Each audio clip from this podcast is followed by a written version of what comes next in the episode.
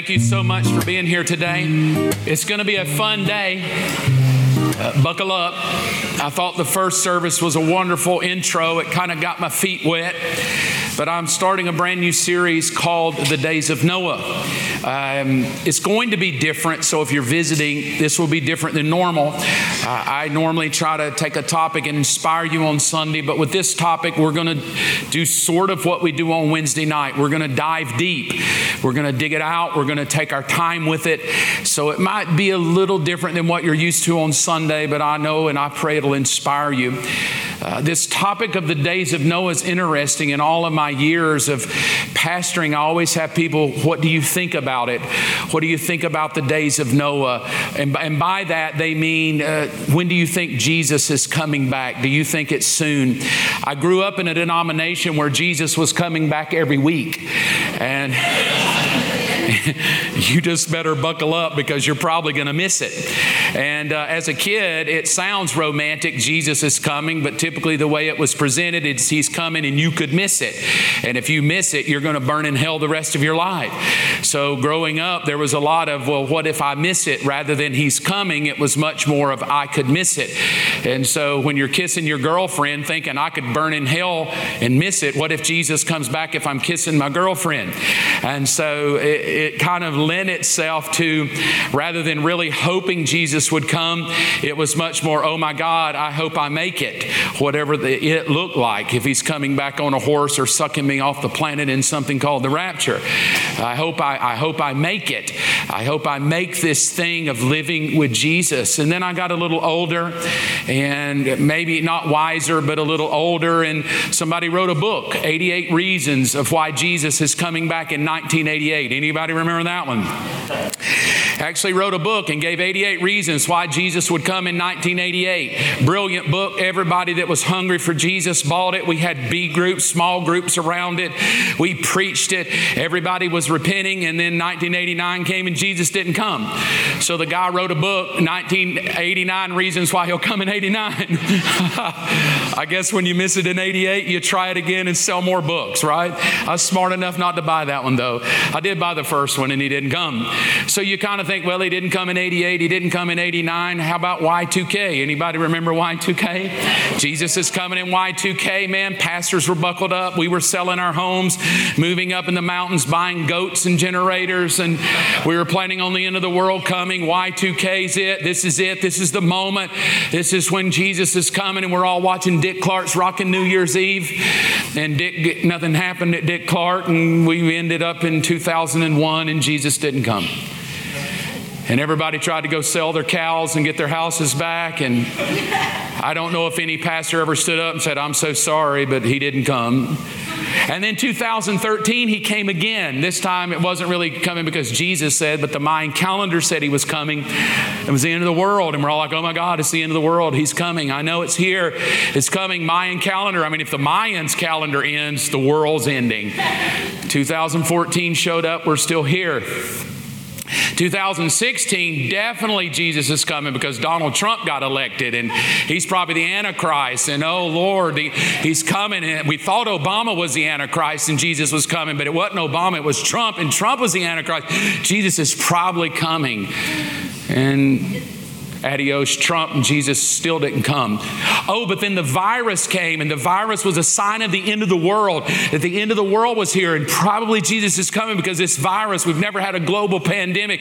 Is the end of the world, and Zuckerberg is probably trying to put some chip in our arm so they can know where we are at any given moment. That's why they track us on our phones. And then all of a sudden, aliens start appearing in the universe, and they're everywhere. Aliens are here, and then all of a sudden, conspiracy theories are everywhere. The world's not round, the world is flat. No, it is. It's a ball. No, we've been to the moon. No, we've never been to the moon. Jesus is coming back. I bet he's not. Yes, he is. and here we sit in 2023, smarter than we've ever been and yet dumber than we've ever been. Anybody ever feel like we're so smart, we're stupid? Dear Lord. Yeah. So, the days of Noah, what does it mean? What is it? So, in that, I do because I I guess my role as a pastor, I get a lot of questions. What is it? What do I think? Do I think the rapture's coming and all the things that come with it? And is Jesus here? So this is going to be, we'll probably finish this in about nine years. So we'll, we'll take our time. Uh, but I do want to be very methodical and I do want to go through it slow and I want to challenge you and I want to talk to you over the next month or so about the days of Noah. So this is my introduction. There's an interesting scripture tucked into the Gospel of Matthew 24. We jump into it at the end almost because we jump in at verse 37 when Jesus is speaking to give you insight on how this works. I have to take you to what the whole chapter would be about. Time would not permit that, but the chapter itself starts with Jesus walking out of a religious edifice called the temple. And as he's coming out of this religious moment, they've been doing religious things in the temple. They walk out, and Jesus makes a comment about it all. He comments about the buildings, the religious buildings, and everything that's going on. And in that, his disciples spur a question, and their question was, When are you coming back? What will be a sign of the end before you come back? And so Jesus begins a discourse. Again, we jump in in verse 37, but he does this beautiful discourse of the end of it all when humanity bumps into God, when God comes back and redeems the globe. And he begins to tell this story of what it's going to be like. And then in verse 37, he does something interesting, and it's where we get the topic, the days of Noah.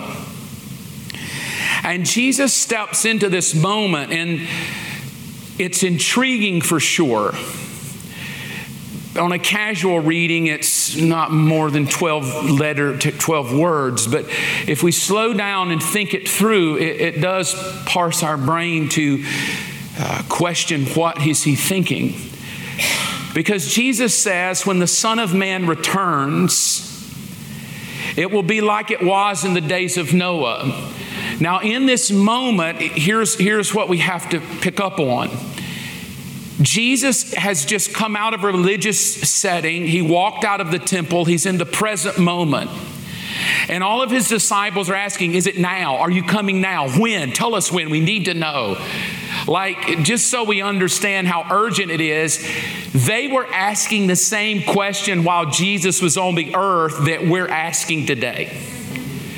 2,000 years later, we're still asking, well, when and where and how? They were doing that while he's there. And so in this moment, they ask him the question. This is his response When the Son of Man, that's himself, when the Son of Man returns, that's weird because he jumped us out into the future.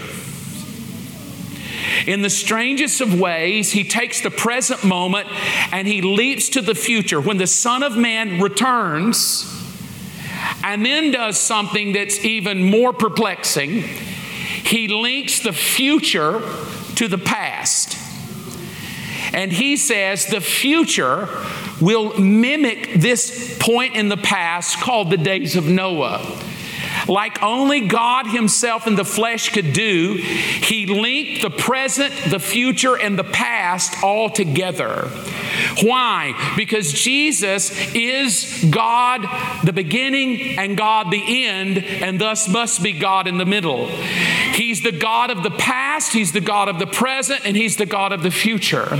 So, what Jesus does is He intimates to us that He Himself is letting them know He's God.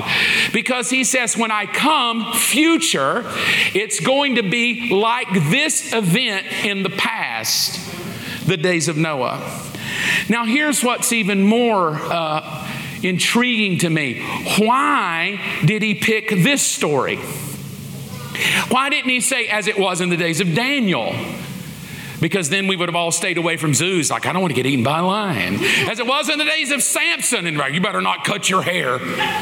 Like, we would have had literally denominations about don't ever cut your hair because that's what Jesus meant. Like, why, of all the, the, the interesting stories of the Old Testament that he could have picked to link his return, he chooses the story of a dude named Noah about a boat. Here's what's interesting about that. If you study uh, anthropology and you study religions of the world, you will discover that most religions of the world have a story of some type of global disaster that happened with a flood.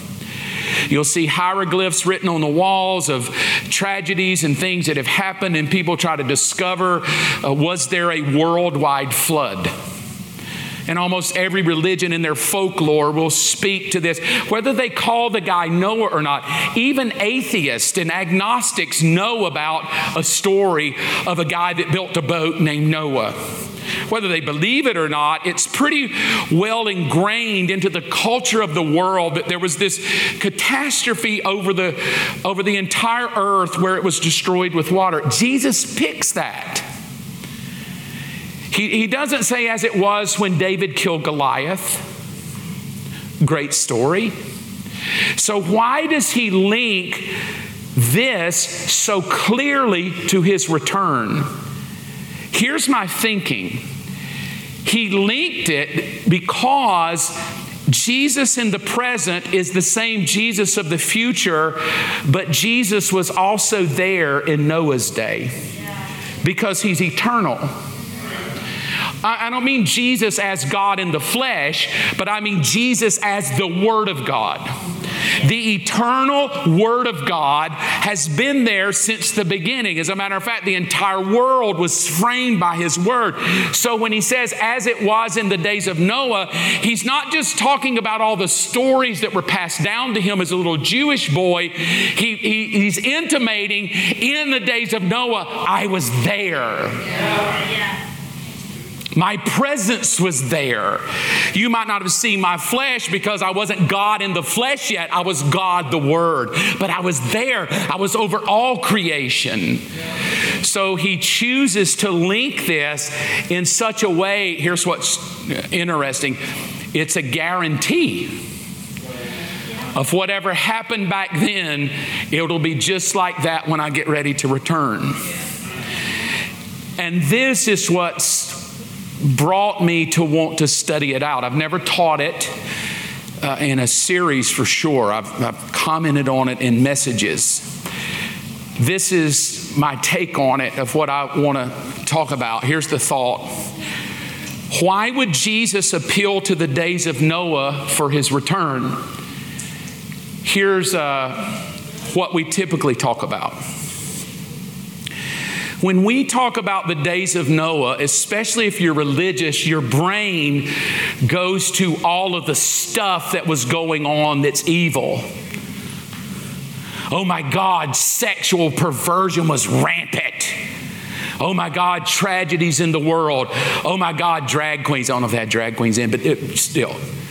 Oh my God, blood moons. Oh, it's blood moons. Every time a blood moon comes, you think Jesus is coming. Every time perversion ramps up, oh, it's Jesus is probably coming because it's just, ooh, it's so wicked. Ugh, it's just wicked today. Ugh, trans and, and, and drag queens and ugh. Oh, and aliens. Oh, come on, don't act like you don't know about them. In 1950, we didn't want to talk about them, but today they've shown up. They're like, hey, I'm here. And I'm like, yes, I knew it. They've been hiding one in Area 51. I knew it. I knew it. But all of this is what we think when we think the days of Noah. Oh, it's so wicked now. It's so perverted now. Oh, there's aliens and there's stuff and there's there things they're putting in our arm and their global banking systems and perversions and and probably Zuckerberg could be working with the devil to get us all on some global thing. And oh, we're about to go into a global digital currency where they can control us all. God, I know Jesus is coming. So when we think about the days of Noah, we're parsing and picking all the evil to try to tell us that it's so evil today, Jesus probably has to come. However, as evil as this may appear to us, and as divine as a blood moon may feel to us, can you think of anything more evil than the first man biting the piece of fruit? Can you any, anything more evil than that? And I would say a drag queen reading to a bunch of kids in kindergarten, by God, that's evil. No, no, no, that's the result of evil. The greatest evil was eating the fruit. Everything else you see pales in comparison to the man that ate the fruit. The man is the worst sin of evil that has ever been committed in the entirety of humanity. Lump in Hitler, lump in everybody else, the dictator and murdered people was the worst evil that could ever be done. But this feels good. This, this kind of helps me make posts on Facebook. This helps me have sermon series about uh, blood moons. I can write books about it and sell them and talk about Jesus coming. So when we when we think that Jesus alluded to the days of Noah because it's so evil, I would have to say there's been evil every generation. The only reason LGBTQ feels so weird now is because they took the alphabet and they keep adding letters. There's been homosexual people from the beginning of time. You think the only reason you think it's new is because of Instagram. There, there's been drags and trans from the beginning of time. Read the book of Leviticus. There's been sexual perversion from the beginning of time. God had to make a law that said, hey, don't sleep with your kids, don't sleep with your cousin, don't sleep with your sister, don't sleep with your mother, don't sleep with your ox, don't sleep with an animal. That's God having to give laws in the book of Leviticus that you shouldn't sleep with your donkey. The reason it doesn't feel so dirty is nobody was tweeting it back then.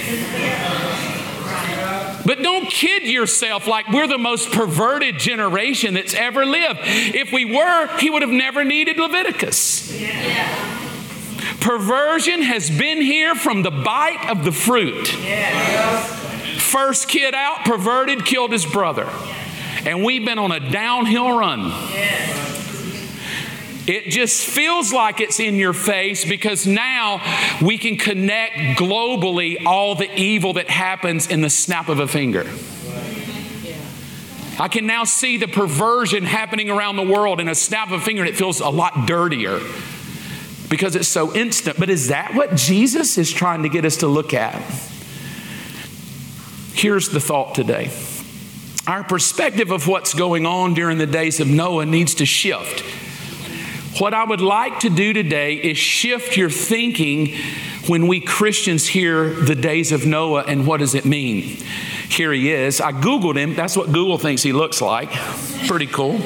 I'm thinking about preaching the rest of the series in a turban because that looks cool. I think that's a good rendition of any man that lives with women for a year on a boat. That looks pretty good. Here's what Genesis 9 says Genesis 9 says he lived 950 years and then he died. So when we hear, as it was in the days of Noah, our religious brain thinks boat. The days of Noah consisted of 950 years. So the moment I dumb 950 years into one year, he was on the boat a little more than a year. I take 950 years, I ignore 949 of them, and I go, as it was in the days of Noah on that boat, that's how it's going to be when God comes back. Yeah. We're talking 950 years the dude lived. Do you know what would happen if I took 2023 and subtracted 950 years? I'm at the year 1073. At the year 1073 was a Byzantine Empire. It was rocking and rolling. It wasn't until about 1400 that the Ottoman Empire took over the Byzantine Empire with the capture of the Constantinople, and ergo all the way to World War I, the Ottoman Empire went until they all split. That's how long Noah lived.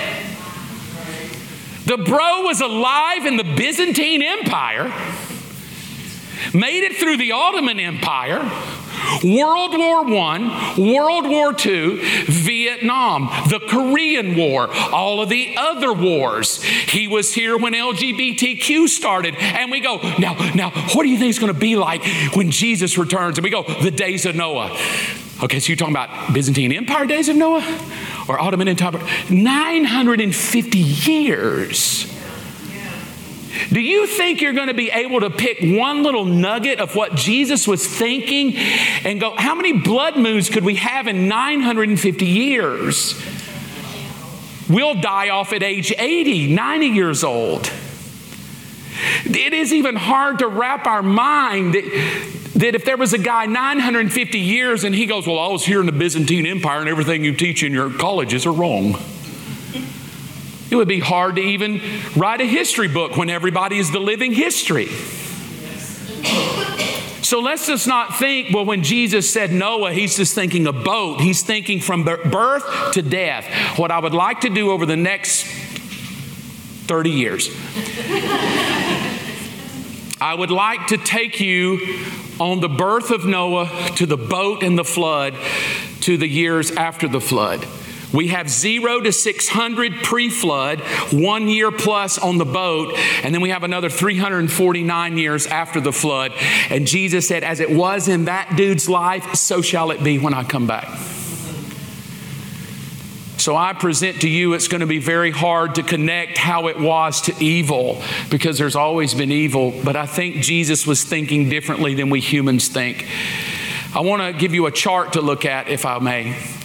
If you would like this chart and all the notes, you can go to the QR code, scan it. All my sermon, this whole thing will be on there. Usually by Tuesday, you can download it. So I decided to look at this day of Noah and what is Jesus trying to teach us. So, zero, year zero here down to year 1700 because right here in 1656 is going to be the flood. So I just went from Adam to Noah, and this is kind of what you get. You get Adam, who lived 930 years. So he's just a mere puppy. It's hard to even fathom that if we're honest. But this is where it gets very intriguing. It goes from Adam down to Noah. And in the year 1056, Noah is born. So 1,056 years from Adam, Noah is born. And we just learned in Genesis 9 that Noah lives to be 950 years old. And Jesus, when he's going to talk about this, he's going to talk about this time frame is the days of Noah. You remember, he's just come out of the religious temple. He just makes inference that he will return. And then when he inferences his return, he's speaking about this blue box. That there's something that will happen inside this blue box that will distinctly let you know how close he is to coming back. I just have to be wise enough to go, well, then what's in the box?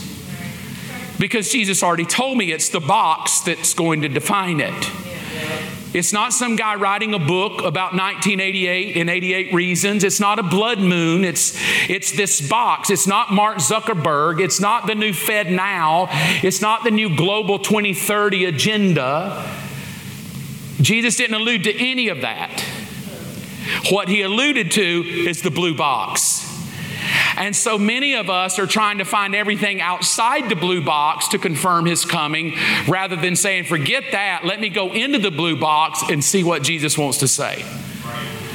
So, I would like to take the next month or so and teach you what's in the blue box to determine how close we are to Jesus' return. That's my thinking. I think we could do it. So, what begins to happen is we're going to take a bloodline of legacy from Adam to Noah. Now, if we go to Genesis 5, this whole chart I put together from Genesis 5. So you can go there, read verse 1 through. And this chart is basically my summation of Genesis 5. In Genesis 5, we pick up a kid of Adam and Eve called Seth. If you go to Luke chapter 3, Seth is going to be connected to Jesus Christ. So the moment I say Adam to Seth, I'm already talking about Jesus because from Seth in Luke 3, way out here in the future, he's going to be connected to Jesus Christ. So when I begin to read these names, I'm talking about the legacy of Jesus Christ. With every name, I'm one step closer to the legacy of Jesus in the flesh, God in the flesh, one step closer. And here's this guy, Noah, that Jesus refers to. Jesus connects himself to this guy. Interesting thought. Seth has Enosh. Now, this is interesting to me because when Enosh is born, he lives 905 years. He dies right at close to the birth of Noah. That means when Noah's born, Adam's grandkid is alive. That's how close Noah is to Adam. He, he has gotten the grandson of Adam is alive when he's born. So you're talking about Adam lives to be 930. That means the guy that God created, communed with, walked with, talked with, dies just about what, 90 years before Noah's born. That's like me and you going, hey, anybody remember the civil rights movement? And then some of these older people go, oh, I was there. Could you imagine sitting here with Noah's father and Noah talking to Enosh and go, Tell us what it was like? Tell us what your daddy told you. Well, my daddy Seth told me that granddaddy Adam said. And they're all passing down the story of God. So let's not pretend that Noah's some ignorant man that has no clue what's happening. Because the next one is Kenan. And now what we find out, Kenan gives birth to Mahalalel. Mahalalel gives birth to Jared. Jared gives birth to Enoch. Enoch never dies. That's why I gave him some green lines. Pretty cool dude just to get so close to God you disappear. I would just challenge some of you men don't get too close because if you disappear, your wife's going to be skeptical. Where have you been? God took me. I swear he did. He hadn't texted me in months. He probably, you know, God did. Could you imagine just communing with God and God's like, dude, you ready? And like, ready for what? And you're just gone. And the weird thing, he's still alive. According to what we believe biblically, Enoch never died. He's still alive. He's in a human body, still alive. He'll come back one day and die, though. Don't get too excited. Enoch has Methuselah. For you Bible scholars, he's the oldest living human ever recorded to live, 969 years. Methuselah had Noah's daddy, Lamech. I might get into this later, but it's very interesting that Lamech lived 777 years. For those of you that love numbers, that ought to inspire you to study that the father of Noah lived 777 years, and now Noah's born. But I want you to look at the most interesting thing in this section of where we call the days of Noah because here shoots this line down of where God is going to judge the world. Noah will be alive 600 years before God judges the world.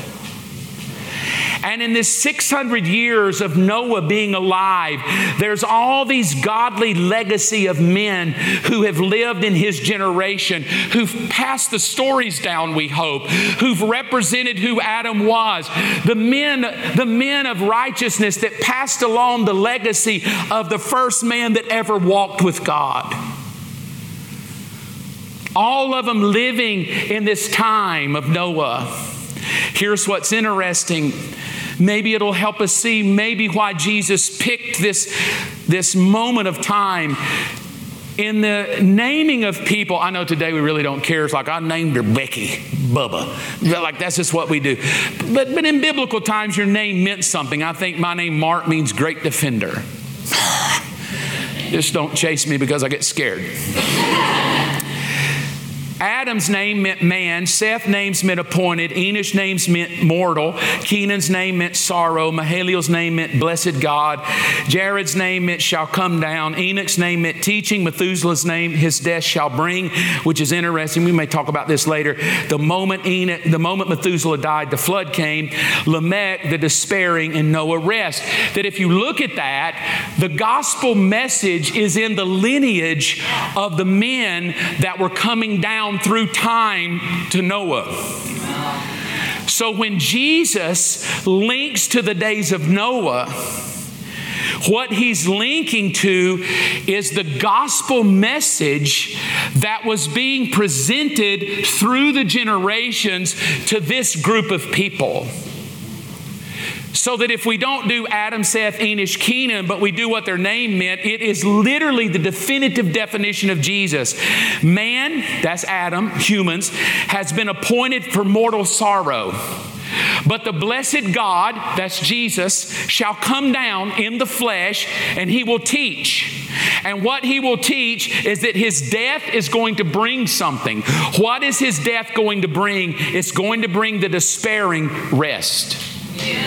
So when Jesus points back to the days of Noah, he chose this not because it's a better story than Daniel or David and Goliath. He chose this because God was pushing the message of the gospel into a generation. And he was going to choose this, and this was going to be called the days of Noah.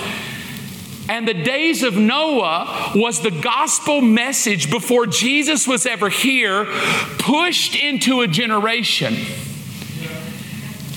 God is pushing the gospel to a generation. And what we've done with the days of Noah is we've made it about all the evil and the terrible things.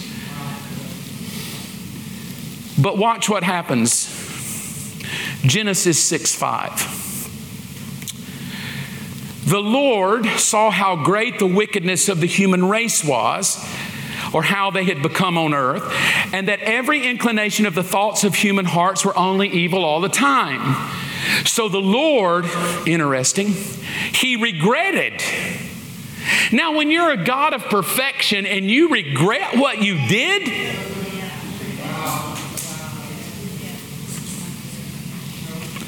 He regretted that he made humans beings on the earth, and his heart was deeply troubled. This is the account of Noah and his family. Noah was a righteous man, blameless among the people of his time, and he walked faithfully with God. So, why this story? What is Jesus? Remember, picture if you will. Jesus is walking out of a religious setting of a temple where the law and the sacrifices are being made. He walks out of that religious moment. He looks around at all the religious buildings and he says, In the moment when I return, it's going to be just like it was, not now, but as it was in the days of Noah. Oh, wait a minute, there's no temple here. There's a lot of people looking at the nation of Israel. What do you think Israel's going to do? Oh, Israel, look at Israel. When you know Israel, you'll know. There was not even anybody named Israel here. There's no nation of Israel here. There's no Jewish people here. We hadn't even got to Abraham yet. And Jesus links himself to this moment. And what we do, because we're human, we naturally say, oh, he's talking about all the evil. I mean, come on, he's talking about the Nephilim, and you know that those were spirit beings or angels or demons. We don't know yet, but we're just depends on whether you read the book of Enoch or not. But here's what we know: we know that beings mated with women and had all these these giants. Like we like that. Who do you think the Nephilim are? Are they beings? Were they angels? Are they fallen angels? Did they really mate with women? How could a spirit being mate with a woman and have a baby? Well, that's where all the giants come from. That's how we got Neptune and Poseidon and Zeus. Because there's something about us that like to think the more evil it gets, that God is going to hurry up. I challenge you with that because to me, the more evil it gets, the more patient he is because he wants people to repent. So if it's evil, buckle up. It's probably going to be a while. He's waiting on you to open your pie hole and tell somebody about the gospel of Jesus Christ. So, why would Jesus allude to this box as a sign because what Jesus wants us to know is I'm connecting myself not to an evil, perverted world, I'm connecting myself to how righteous men should have responded in the middle of it. And you need to think rather than evil, you need to start thinking what was God's heart in this time. Don't think blood moon think whatever happened here broke God's heart. Don't think the Jewish nation. No, whatever happened here broke God's heart. Well, what could break God's heart? His heart had already been broken with Adam. What could, what could take God to the place of going, I'm just going to have to get rid of all of them but one family? And the most interesting thing about this the most interesting thought is that it's not about what evil people are doing, but it's about what righteous people stop doing. Because here we sit with God having a broken heart, with God saying of the entire generation, wait a minute, you mean all these people that were carrying the story, all these people that were part of the legacy, they get in this box, and now that they have the entire gospel, the entire gospel message of a man's appointed to mortal sorrow, the blessed God will come down teaching, right here sits the gospel message, and God's like, eh. And what Jesus is showing us, if you want to know what it will look like when I return, stop looking at evil and watch what is happening with godly men who pretend to be righteous. And we are in a crisis of godly men who are pretending to be righteous. We're worried about drag queens when you're breaking God's heart. You're worried about LGBTQ and you're the problem. I'm the problem.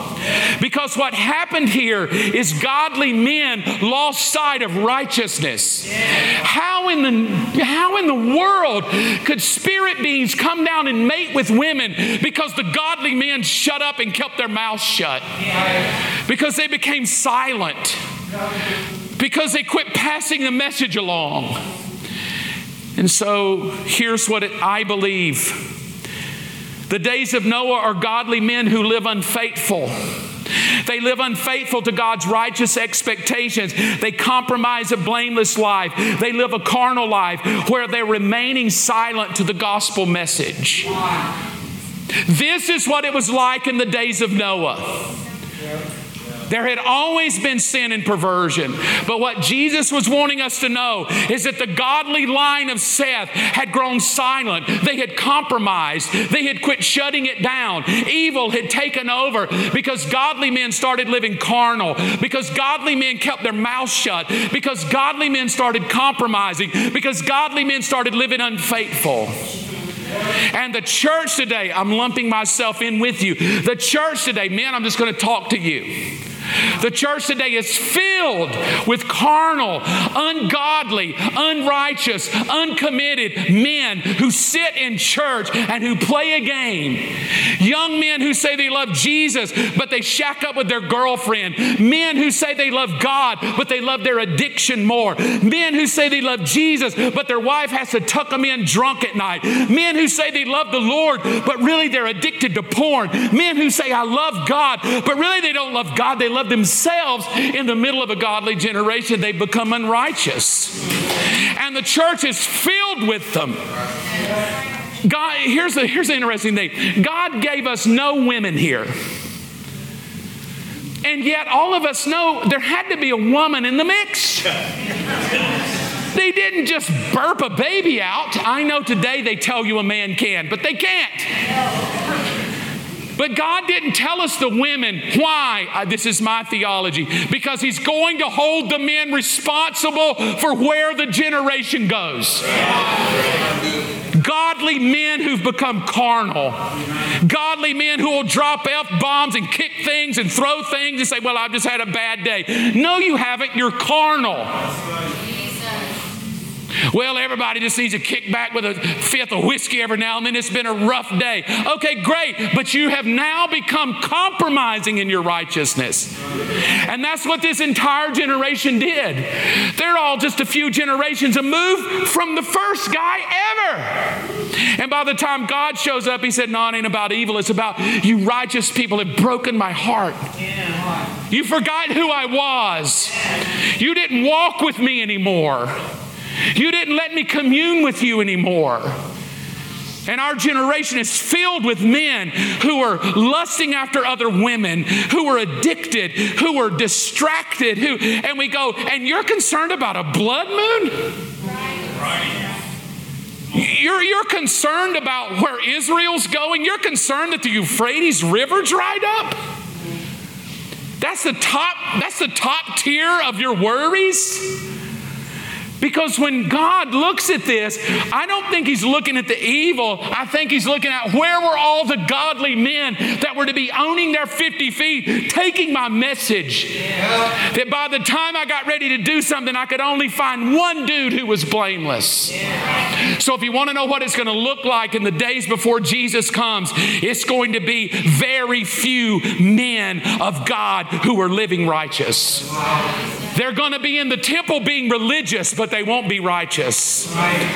They're going to be doing all the religious stuff. They sing the songs, they've got the playlist, they wear the t shirts, they, they go to church, they serve on a committee, but their soul is dirty, their mind is dirty, their eyes are dirty, their ears are dirty, their dreams are dirty. Everything they do is dirty. Yeah.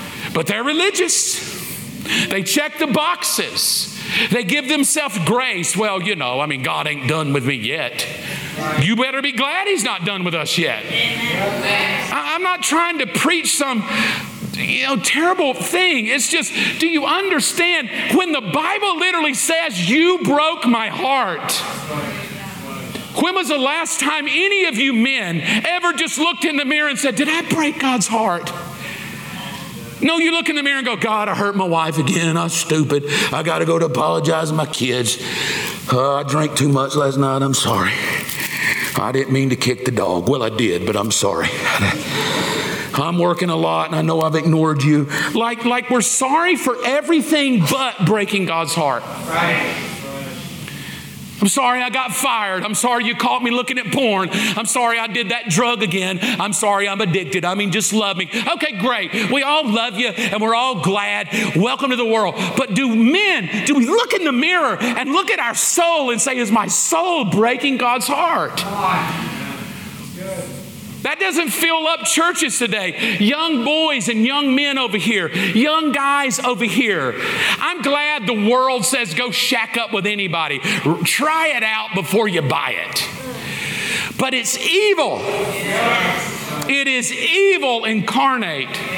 I'm glad if you want to go throw back a beer, hallelujah, whatever. But when they have to tuck you in bed drunk time and time again, and you can boast of how many times that we've, we've, we've skirted the issues of life living ungodly, living carnal, fingers crossed that my girlfriend is not pregnant, and the whole time breaking God's heart. I don't even hardly ever hear it anymore. All we're told is God loves you. God loves you. Oh, God loves you. The same God of love never changes. This was a God of love. We sure does seem angry. He was hurt. He judged the world, but it was love. We live in a generation that says, live any way you want to. God loves you.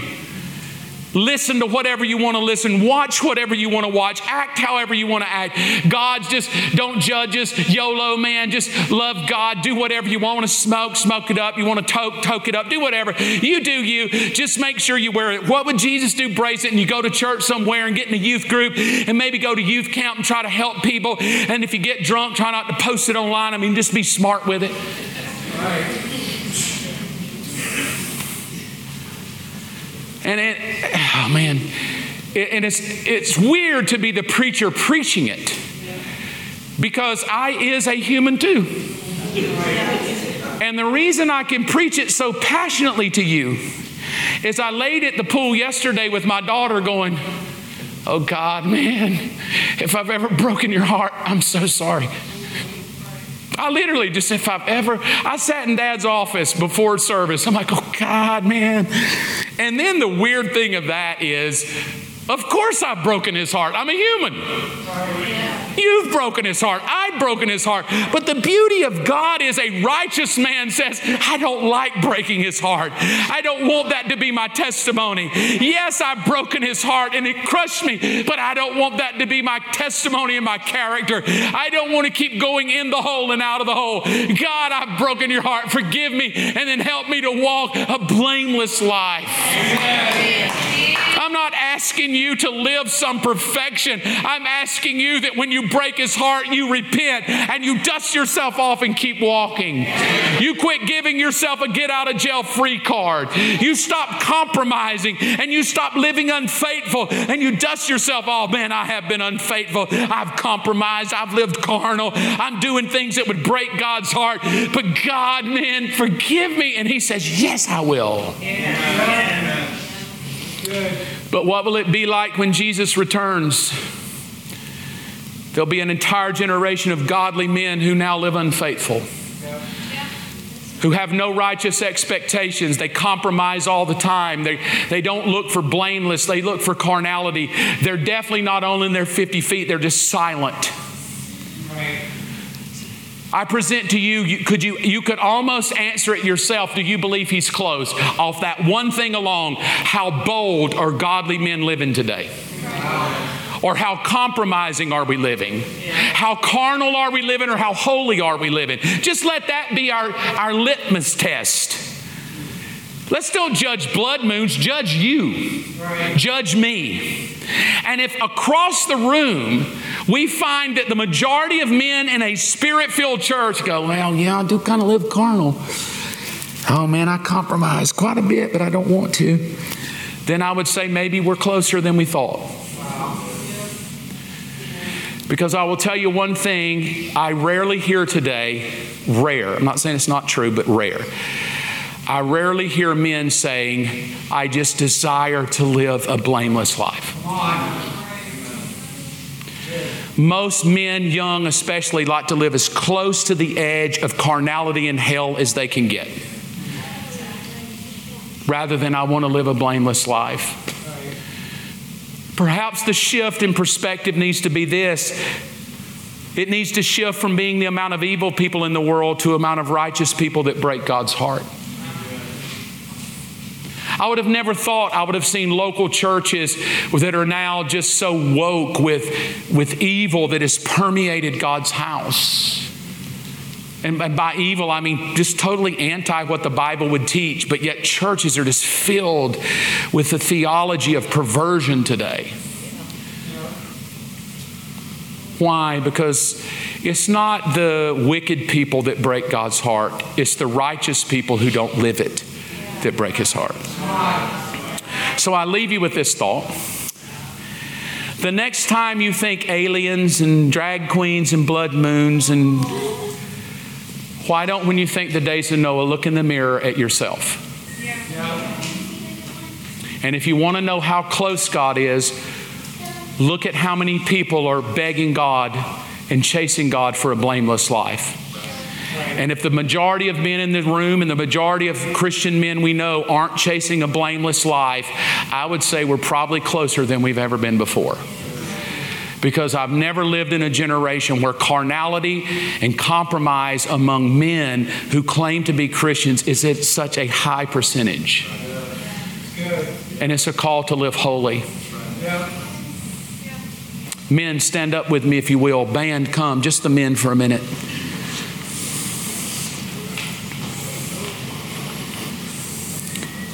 Fellas, I try at this church to, to, to be transparently honest with you. I don't pretend that I'm some special guru of holiness. but I also try to hear in my heart what God would want to say to us as a church. And I want to say that I'm not pointing fingers, picking on all your issues. Only the Holy Ghost knows all your issues. I don't. I know mine. And I know that Mark Evans can preach a sermon today and go home and go, was it good or bad? And never look at myself and go, but how, how is my soul? Where am I compromising as a man of God? Am, am, I compromising in my family? Am I allowing things in my family because I won't stand up as a man of God? Am I allowing my daughters to get away with things because I won't stand up as a man of God? Am I allowing my generation to go to hell in a handbasket because I won't lift my voice and say something? I tolerate all the jokes, I tolerate the perversions, I tolerate the carnality, I give myself a lot of grace, but I don't call myself higher as a man. Fellas, I'm calling all of you higher. Let go of the addictions. Let go of the hurts. Let go of the carnality. And how, how will we do that? The, the only way I know practical is in a moment I'm going to release you to communion, all of us to come for communion. But in that moment, it's nothing more than God, and this is the prayer I would ask you to pray, fellas, everybody, but specifically the men because we, we, we have potential here of a righteous generation is on our fingertips.